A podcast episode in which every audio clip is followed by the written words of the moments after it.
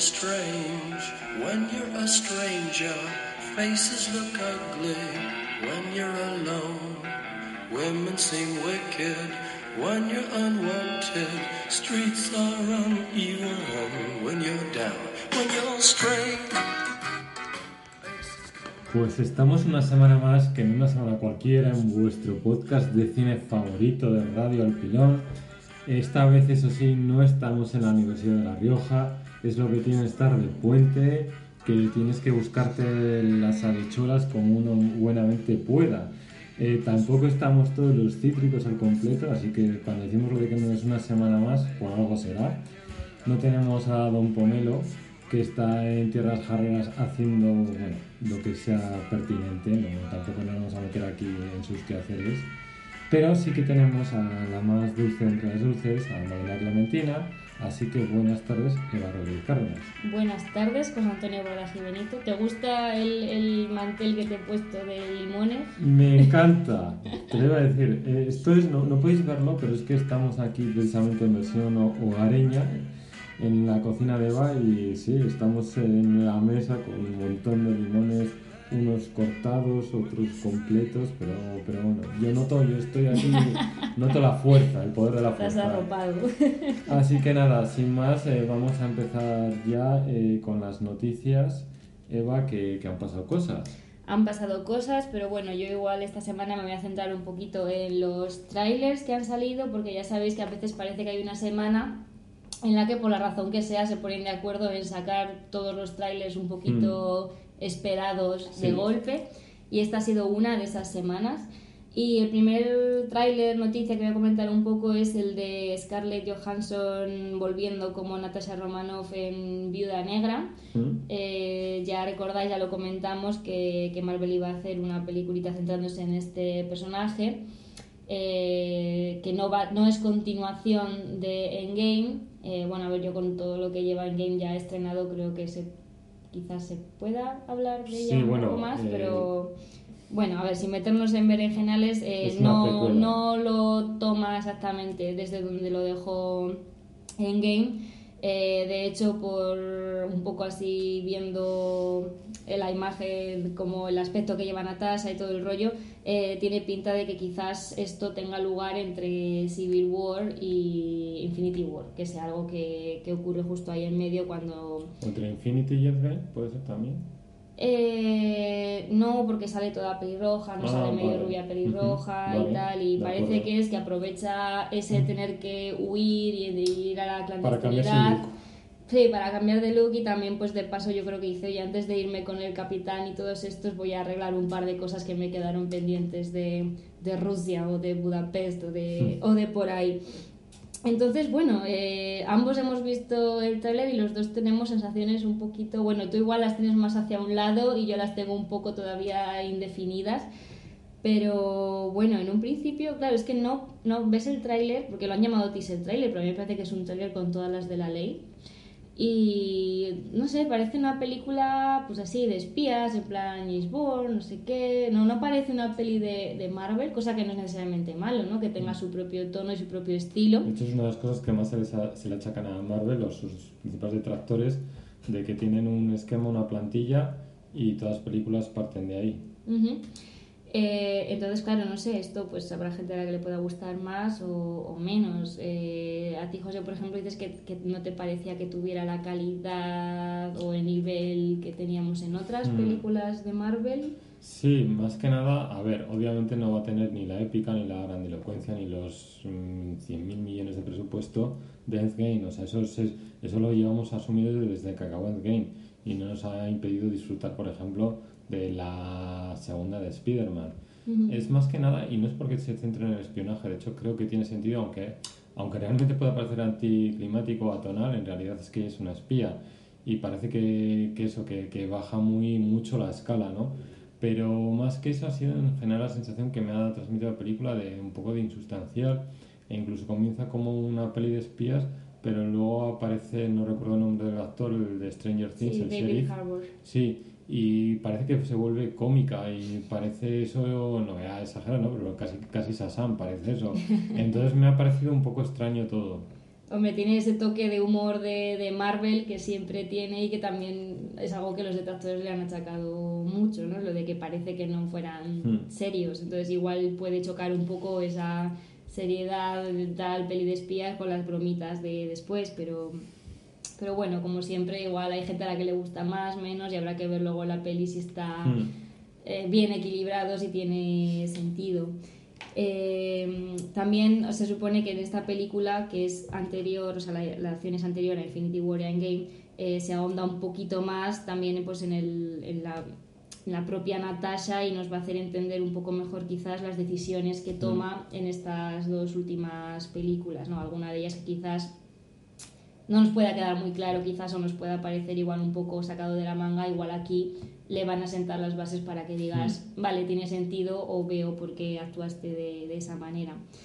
Eh, bueno, eh, hemos visto también a Rachel Weisz, que aparece Sí. también como Melina vestida muy parecida a como suele ir la viuda negra también. Eh, también está por ahí Florence Pugh, eh, que la conocemos por Midsommar y ahora también va a salir en, en Mujercitas, haciendo de Yelena Belova, que es como una amiga, enemiga, mm, cosa de Natasha, no lo tenemos muy claro todavía, eh, que también fue entrenada en la misma habitación roja como ella. Sería otra, otra viuda negra, digamos. Y como tú bien has dicho, tenemos por ahí también a David Harbour, que es el que daba igual el tono un poquito más cómico en lo que Mm. hemos visto en el tráiler, que es una especie de Capitán América ruso, que estaba ahí un poco jubilado y es como, voy a volver a ponerme el traje que lo tenía ahí en el armario cogiendo polvo. Así que no sé, a ver, yo personalmente esta película ya me, me producía mucha indiferencia, pero antes de que saliera trailer, antes de que saliera nada, porque personalmente el personaje de Viuda Negra a mí no me interesa principalmente y el hecho de que le dedicara una película solo a ella pues me daba bastante lo mismo. Cosa que ya sé que en general no, porque mucha gente lo estaba pidiendo y se puso muy contenta cuando lo anunciaron. A mí personalmente me da bastante igual. De hecho, a veces parecía que había más interés por cuál iba a ser su, la redundancia, su interés amoroso, Hmm. porque en El Soldado de Invierno parecía que iba a ser Steve Rogers, luego Mark Ruffalo, eh, la buena relación que tenía que no fuese de ese- en ese sentido con Ojo de Halcón. Hmm. Parece que estaba un poco, era dependiente de otros personajes, ¿no? Sí, entonces no sé, igual aquí le quieren dar un poco más de valor por sí misma y no como un poco apéndice o por la relación que tiene con, con los demás, ¿no? Eh, a ver, que puede estar muy bien. Yo también he comparado que quizás el tono de la película se pueda parecer con la que más con El Soldado de Invierno, que era una película también bastante dentro de ser de superhéroes, de Marvel y tal, era un poquito la más Sobria. eh, sí, sobria, que decías, vale, esta peli podría haber sido una peli de espías sin tener que haber necesariamente Hmm. superhéroes, ¿no? Y realmente eh, cuando las hemos valorado de las pelis de, del MCU es de las mejores, por no Sí. decir la mejor. A mí es la que más me gusta. Así que bueno, no me espero un segundo Soldado de Invierno, pero espero que, Ojalá. que esté más o menos pues al, al nivel y que sea algo así que la podamos disfrutar mucho. Otro tráiler que ha salido esta semana y que también es de, de los mismos magnates de, del Mickey cine, Mickey Mouse, aquí frotándose las manos, eh, ha sido el de Mulan, el nuevo remake también de acción real de la película de Mulan. Y bueno, como siempre decimos en esta casa, es como, no, por favor, otro remake de, de, de peli, de dibujos, no, por favor, ¿por qué? Y de hecho hace poquito que hemos visto Aladdin y el Rey León, han Mm. sido las últimas. Eh, bastante decepcionantes las dos. Bueno, no sé si eran decepcionantes porque no nos esperábamos que No fueran buenas. esperábamos nada, pero bueno, a mí Aladdin me resultó entretenida al menos. Ujú. Eh, pero sabíamos que iba a ser, aunque estuviésemos preparados sabiendo que iban a ser inferiores a los originales, no deja de escocerte un poco ver eso, lo, lo- la diferencia que hay con las Sí. originales. Sobre todo en el caso del Rey León, porque es que, bueno, en fin. Y que esa hablado. se vea que sea la tendencia ahora, ¿no? Que ya es Mm. jope, lo que me esperan años de revivir todos los clásicos de Disney, pero en calidad mucho muy, muy inferior y encima llevándose un montón de pasta, por lo que van a seguir haciendo más. Pero bueno, en este caso tenemos un poco de esperanza, Sí. porque parece que, que va a ser la excepción, ya que si precisamente le achacamos a las anteriores ser copias tal cual de, de la película de, de animación, en plan escena por escena, todo exactamente calcado, este parece que no va a ser el caso, eh, por suerte. ya que cuando se, bueno la historia de Mulan eh, es una leyenda o historia Sí. o cuento en China iba a decir un cuento chino pero eso ya suena a otra cosa tiene otras connotaciones Eh, hubo mucha polémica cuando salió en, en- en China precisamente porque mucha gente se, se ofendió o no se tomó a bien las libertades con las que Disney había adaptado esta historia Mm. había pues muchas cosas que habían cambiado, que se habían inventado, a ver, cosa que Disney va a hacer siempre, porque va a coger una historia y la va a adaptar a su público americano infantil como crean que les va a hacer Sí, más gracia. occidental en general. Siempre digo que eh, eh, mientras las cosas funcionen, eh, ¿por qué no? O sea, ¿por qué no introducir novedades o cambios para hacerlo, además, sobre todo si va dirigido a un público familiar? No voy a decir ya infantil, sino familiar. Ujú. Eh, y parece que esta adaptación a imagen real, en vez de ser una copia de la que hicieron de dibujos, va a intentar eh, basarse directamente en esa historia y ser más fiel a ella. Seguramente seguirá tomándose sus libertades, pero va a ser más fiel. ¿Y qué va a pasar entonces? Pues que no vamos a tener a Mushu, que a, a mí personalmente me gusta mucho Mushu, es de las Mm. cosas que más gracia me De hace las de la cosas original. más divertidas.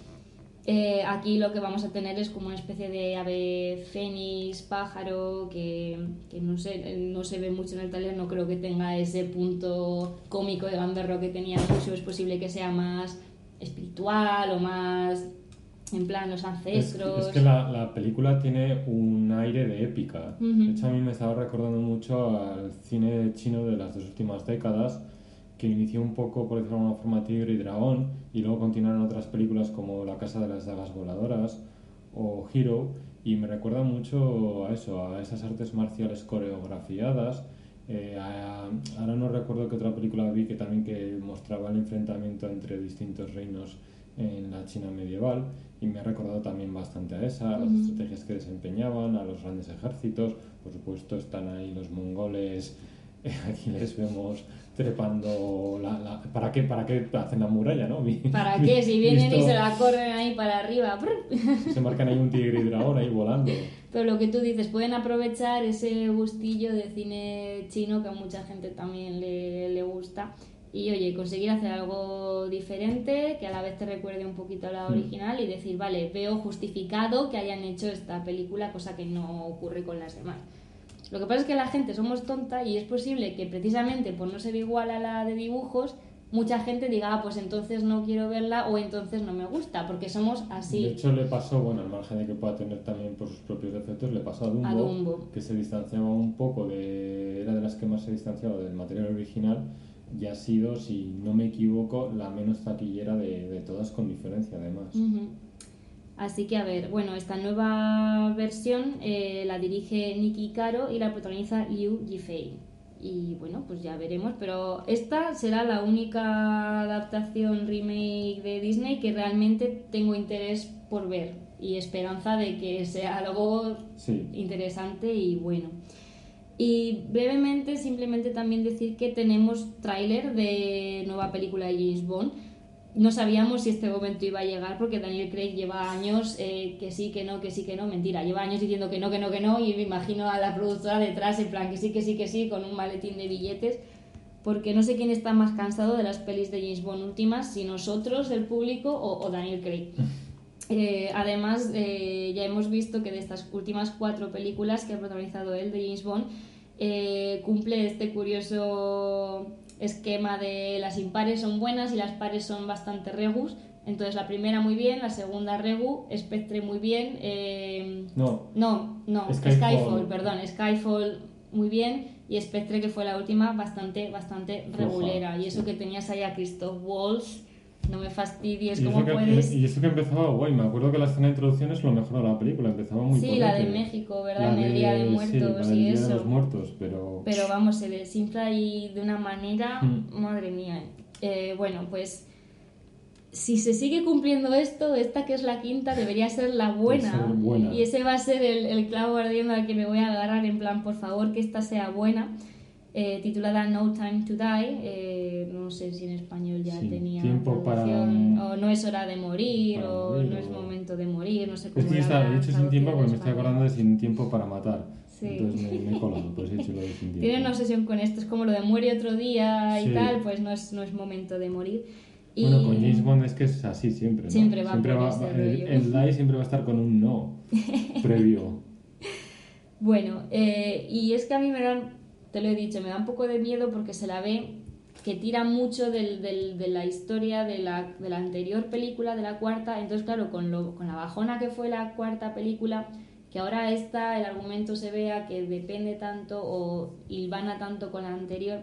A mí, personalmente, a mí me, me preocupa no vaya a ser que continúe siendo una castaña. Que puede que no, que puede que le den un giro y te hagan una cosa completamente nueva e interesante que no consiguieron con, con la anterior, ¿no? Eh, pregunta seria. Voy a tener que verme otra vez de Spectre No. para poder entender esta. Yo creo que eso es lo que en el subconsciente más me, me preocupa. No, porque realmente, por lo que vemos en el trailer, se ve a Christoph eh, Waltz que está apresado, se marca ahí un silencio de los corderos, un poco aconsejando, amena, advirtiendo a, a Daniel Craig, a James Bond. Y igual esa es, me refiero, igual ese es el único así vínculo serio que tiene con la anterior. La Mm. presencia de Christoph Waltz y a lo mejor la propia presencia de Waltz es testimonial. Igual es que quiere decir que en el trailer se Mm. está mostrando porque el villano anterior y es un reclamo, pero a lo mejor luego son cinco minutos y no sale Mm. más. Claro, la también película- tienes a la, a la chica francesa Sí. el interés amoroso del anterior, Sí, también, pero- que ahora parece que pasa algo con ella, que no la conoce James Bond tan bien como pensaba que la conocía. Sí, pero por ejemplo. Lia Sirius, a mí las cosas que sí me funcionaban en la anterior, como chica Bond. Entonces no, no me preocupa por ahí. Habrá que ver. Habrá que ver. Bueno, Sí, no. Sí, no, y simplemente pues eso, que vemos a la nueva agente Nomi, que es otra 00. Eh, además, eso, jugamos otra vez un poquito con lo de que James Bond ya está un poco mayor, que tendría que estar pensando en jubilarse y vienen los nuevos y se te comen, ¿no? Y en este caso la nueva pues es una mujer negra, así súper sassy, súper guay, cosa que a mucha gente le gustará y mucha gente dirá, oh Dios mío, sí. boicot, que vienen las feminazis y se nos comen. Así sí, que... O la corrección política, ¿no? Exactamente. a una mujer y además afroamericana. Exacto. Y bueno, hemos visto un poquito de Rami Malek como el villano de, de James Bond en una especie de versión rara del fantasma de la ópera. Que bueno, ya veremos en, en qué queda la cosa, pero seguimos con este esperpento de malos de, de James Bond. Mencionar que la película se estrena el 8 de abril, entonces de, obviamente del 2020, así que cuando llegue el momento del estreno es una película que vamos a ver, nos gustará más o menos, pero vamos a verla seguro. Ya os mantendremos informados de todas las novedades en torno a la misma. Vamos a pasar ahora de las noticias a nuestra taquilla, así que va por favor, a falta de David. Money, money, money, money, money, money, money, money, money, money, money, money, money, money. Gracias. Eh, como siempre, recordaros que los datos que os ofrecemos corresponden al fin de semana pasado, esto es del 29 de noviembre al 1 de diciembre, que en el caso de la taquilla estadounidense es a través de Box Office Moyo ¡Mollo! y de la taquilla española del Ministerio de Cultura. Este misterio cada vez tiene menos cosas. Sí, eh, puede empezar a ir quitando sílabas. En tercera posición en Estados Unidos baja un puesto Le Mans 66 o Ford V Ferrari como se ha no, perdón, como se ha titulado originalmente allí.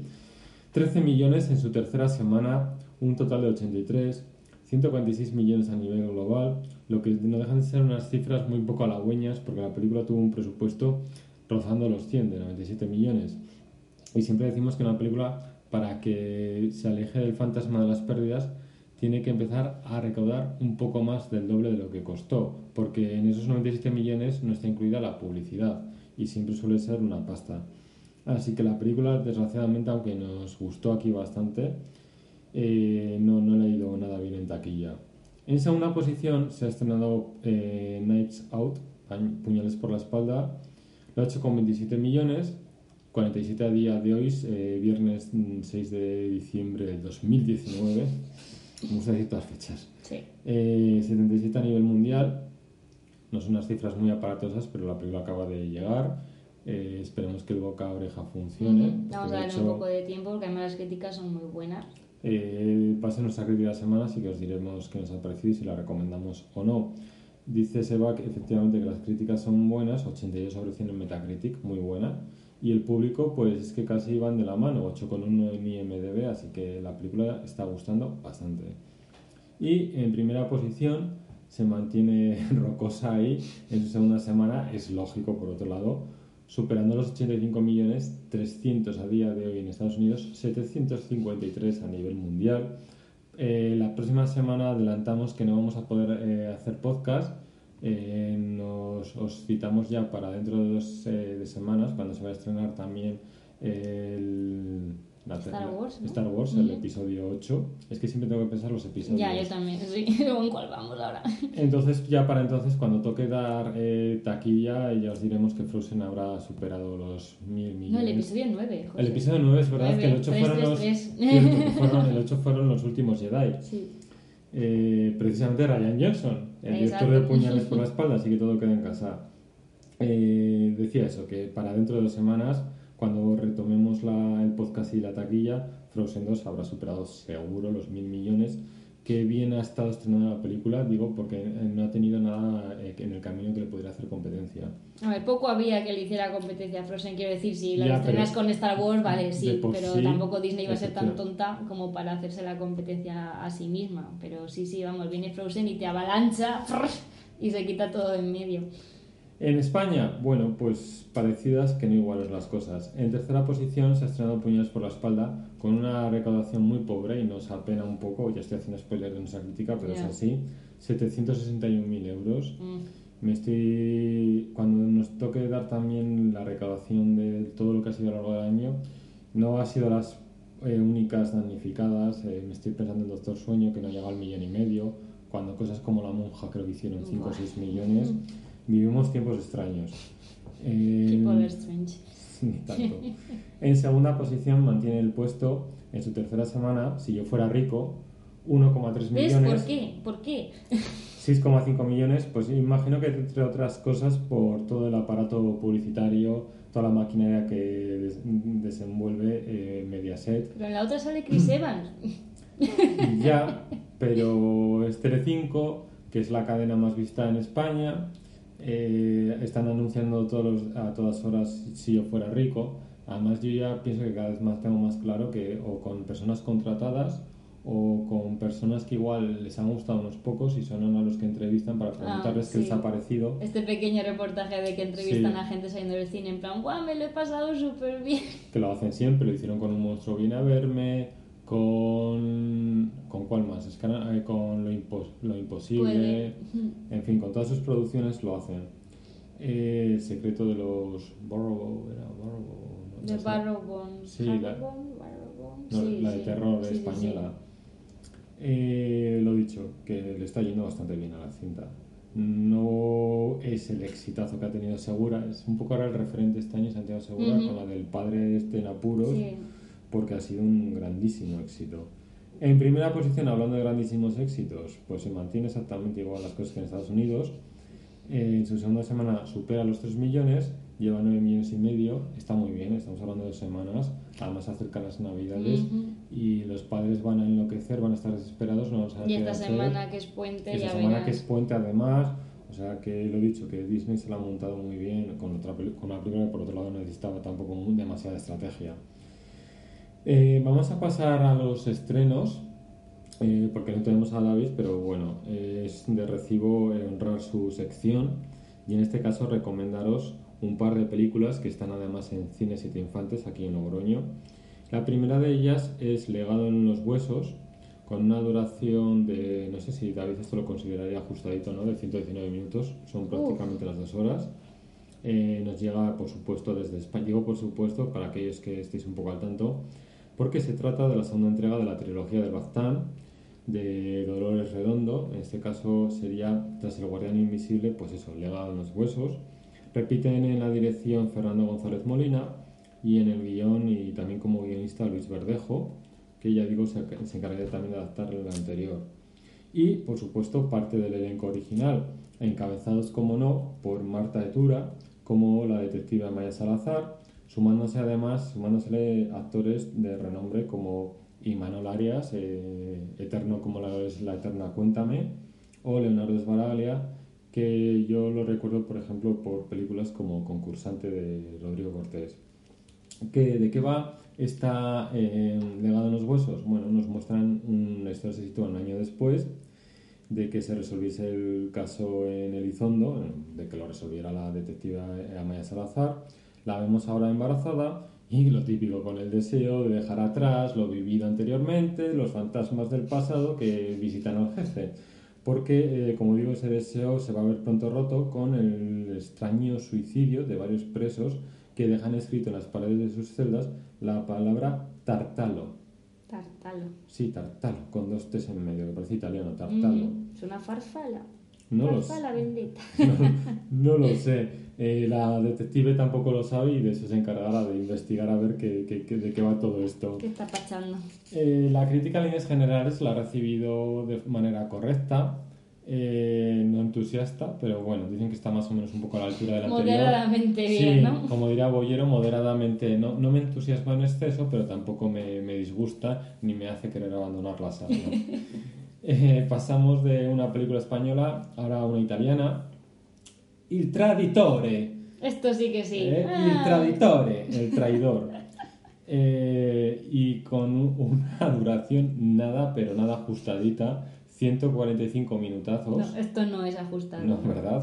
Dos horas y 35 minutos para, bueno, iba a decir para contarnos el que, no, antes, dirige y coescribe Marco Bellocchio, un, cineasta italiano ya veterano, de hecho hace poco cumplió los 80 años, eh, cineasta responsable de películas como Buenos días, noche o Vincere.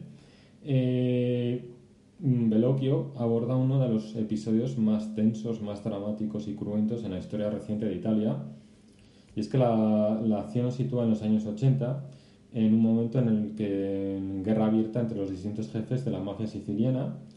Eh, en estas tenemos a... Son, son las películas, en Italia son las películas de la mafia, las pelis de la guerra civil de España. Efectivamente, ahí le has dado, ahí le has dado, Eva. Sí es verdad, porque además, o por lo menos no nos llega nada de Segunda Guerra Mundial, ¿no? Que es como un episodio que igual un- quieren un poco Hmm. Olvidar apartar, olvidar y no suelen abordarlo. Los propios alemanes no, sí que abordan más el tema del más, nazismo, sí. aunque sea a veces de forma tangencial. Eh, pues sí, Eva, yo creo que la cosa nuestra... Me imagino italiano, ah, otra peli de la mafia, no hay otra Po- cosa. porca hablar". miseria. El traditor. Eh, sí, así es. Decía que tenemos a, eh, no sé si es Tomaso o Tomaso, no sé cómo se pronuncia, lo siento, si, algún, si alguien Sabe eh, italiano. sabe italiano, eh, Bu- eh, Buscetta, ex miembro de una de estas familias, que decide esconderse en Brasil hasta que cambia un poquito el temporal. ¿Cuál es el problema? Pues que estamos en un momento en el que la mafia era tan sanguinolenta que muchas veces en lugar de ir a por el, a por el rival, iba a por la familia del rival. Pero no ya directamente el primer grado de consanguinidad, sino segundo, tercero, cuarto, quinto. Todos, todos. eh, resucito a tus, eh, a tus muertos para volverlos a tirotear, o sea, es un poco locura todo esto. Al perro del primo del cuñado, o sea, todo. Eh, Tommaso Buscetta eh, no puede hacer nada, evidentemente está en Brasil, contempla, bueno, no contempla, pero se entiende, recibe impotente la noticia y aprovechando que va a ser extraditado por las autoridades de Brasil, decide romper el juramento que había hecho previamente con la Cosa Nostra y reunirse con el juez Giovanni Falcone para eh, delatar y ayudar al magistrado en su particular lucha contra la mafia. Repito, todo está inspirado, o sea, basado, pero no sé es qué diferencia habrá, en hechos reales. Eh, ¿Qué se dice de la película? Pues en realidad cosas muy buenas. De hecho, yo no sé si Eva, vamos a ir este fin de semana al cine, pero aunque tendremos que ir aquí con cantimplora y, palom- y no sé, y bocadillo y todo, creo que podría merecer la pena, porque se habla de veraz, detallada y monumental deconstrucción de la Cosa Nostra, así como un retrato muy pertinente de lo que supone el crimen y el poder en, en líneas generales y en particular en tema italiano y de mafia. Mm. Es- Sí, que te coges el menú grande, dices, ¿no? Para Sí, ir a ver esto, sí, pero, sí. pero lo disfrutas. Sí, la verdad es que no, no habiendo visto la anterior de la trilogía del Baztán, no tenía demasiado interés. Prefiero igual cuando ya esté la tercera eh, verlas un poco, dar una oportunidad. Pues puede ser esta la película que, que podemos recomendaros, más que nada porque las críticas han sido bastante, han sido muy positivas. Y luego te ves el irlandés y aparte de haber echado todo el día, sales ya pensándote que eres Sí. miembro de la mafia, tú también. Sí, sales con, te pones dos nueces aquí en los, en los, en los mofletes Los y a imitar un poco a Marlon Brando. Con esto cerramos las dos recomendaciones de esta semana. Repetimos, están ambas en, en Cines y Triunfantes, que es donde nos gusta ir y por eso es donde os recomendamos que vayáis. Como estuvimos la semana pasada eh, viendo la que va a ser nuestra crítica, lo hemos adelantado antes, puñales por la espalda. Así que yo creo que Eva, si no nos eh, abandona la tecnología, podríamos poner un poco para nuestros oyentes ese tráiler de puñales por la espalda.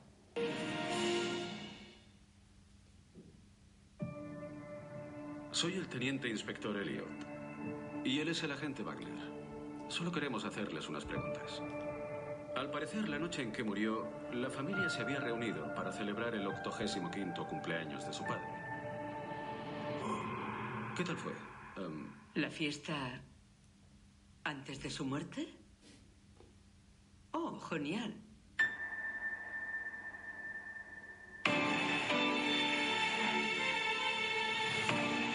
Señoras y señores, tengo que pedirles que se queden aquí hasta que acabe la investigación. ¿Qué? ¿Puedo preguntar por qué? ¿Ha pasado algo? No. ¿No ha pasado nada o no puedo preguntar? No puede preguntar, señora, hasta que yo lo decida. Vamos a ver, como siempre, por el principio. Escribe y dirige Ryan Johnson, director yo creo que con un tono personal. eh, no, no sé si me atrevo a decir de cine de autor, pero desde luego que no es un mercenario, no es una persona, lo digo en algún sentido cuando hablamos de cine. Por al que- encargo, ¿no? Al que se le encarga y ya está. Tiene personalidad, tiene un, sí, tiene estilo propio. Eh, Brick, Looper o Los Últimos Jedi, esa película que gusta tan poco a los fans de la saga y que en cambio nos hace gracia y tirina a los que no lo somos. Cada uno que saque sus propias conclusiones. Eh, ¿De qué va Puñales por la espalda? Bueno, ya lo habéis visto un poco por el tráiler, cuando el renombrado novelista de misterio Harlan Thornberry, no sé si lo he pronunciado bien, eh, Christopher Plummer, es encontrado muerto en su hogar la noche además de su 85 cumpleaños, todo apunta a suicidio, pero la llegada del detective Blanc, Blanc Benoit, ¿no? Haciendo ahí un Blanc, Bond, Blanc, sí, Bond, Blanc. eh, No, Blanc. Eh, Daniel Craig, eh, que además eh, ha sido misteriosamente contratado, pues oye, va a dar un vuelco a todo y va a poner todo patas arriba. Aparte del propio Daniel, Craig, aquí abandona un poco el, tema, el tono de misterio, tenemos a Ana de Armas, Chris Evans, Emil Curtis, Tony Collette, Michael Shannon, en fin, eh, yo creo que, como solemos decir, la mitad están en el universo Marvel, la otra mitad en esta película. Eh, además, todos muy, muy buenos actores. Y algunos en envase. Efectivamente, con el caso de Evans. Eh, Eva, Ujú. ¿qué nos ha parecido em, Puñales por la espalda? Pues realmente me ha gustado mucho. Era peligroso porque iba con las expectativas muy altas después de haber oído bastantes cosas buenas de esta película. Y creo que una cosa que te puedes esperar de Ryan Johnson es que te subvierta un poco las expectativas, sea del género que, que coja. Eh, pasa con Looper, yo creo que es una película pues que te, te sorprende un poco, quizás piensas que va a ir para un lado y luego no. Lo hizo con los últimos Jedi más o- en la medida de lo que pudo, porque claro, ahí sí que es un poco por encargo, pero bueno, consiguió darle más tono del por lo menos del que le dieron al episodio Ujú. 7, eso seguro. Y no todo el mundo le gustó, lo que estábamos diciendo antes de nos quejamos cuando algo es copia de, pero luego también nos quejamos cuando intentas hacer alguna cosa distinta, ¿no? Y claro, cuando te encuentras que vas a ver una película, un típico whodunit, una de estas de pues han asesinado a alguien y lo tienes que resolver, claro, dices, uff, peligroso, porque se ha hecho tanto, se ha hecho tanto de esto. Lo has mencionado, tenemos a Agatha Christie, tenemos eh, eh, Detective Conan, si te vas más Sí, por eh, manga eh, anime. Hércules Poirot. Tiene Sherlock Holmes, y igual Sherlock también va por su lado. Es un propio, es un propio Cluedo viviente la Ujú, película. Exactamente, tienes el juego Cluedo y, y está muy bien porque la película realmente, eh, sin dejar de ser una película de este género, eh, consigue hacerlo también subversivo, consigue hacerlo bastante cómico porque el, el tono es bastante cómico y ligero teniendo en cuenta la, la- la situación.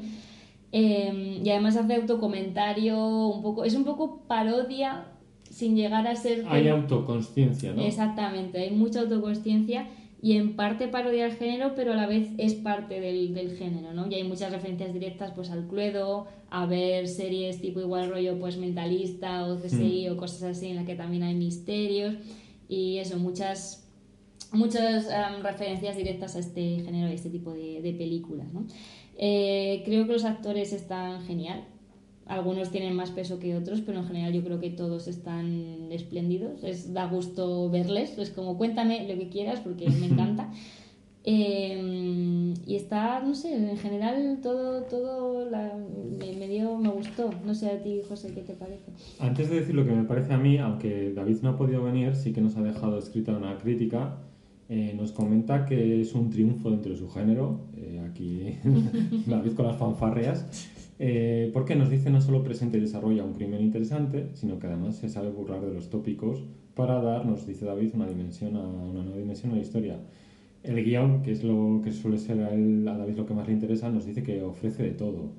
Personajes bien caracterizados, eh, que tiene además una función clara, los giros nos dice que son sorprendentes y coherentes, que tiene muy buen ritmo en general, la tensión, el humor, que yo creo además eh, de añadir que eso que es muy bien recibido está muy bien implementado.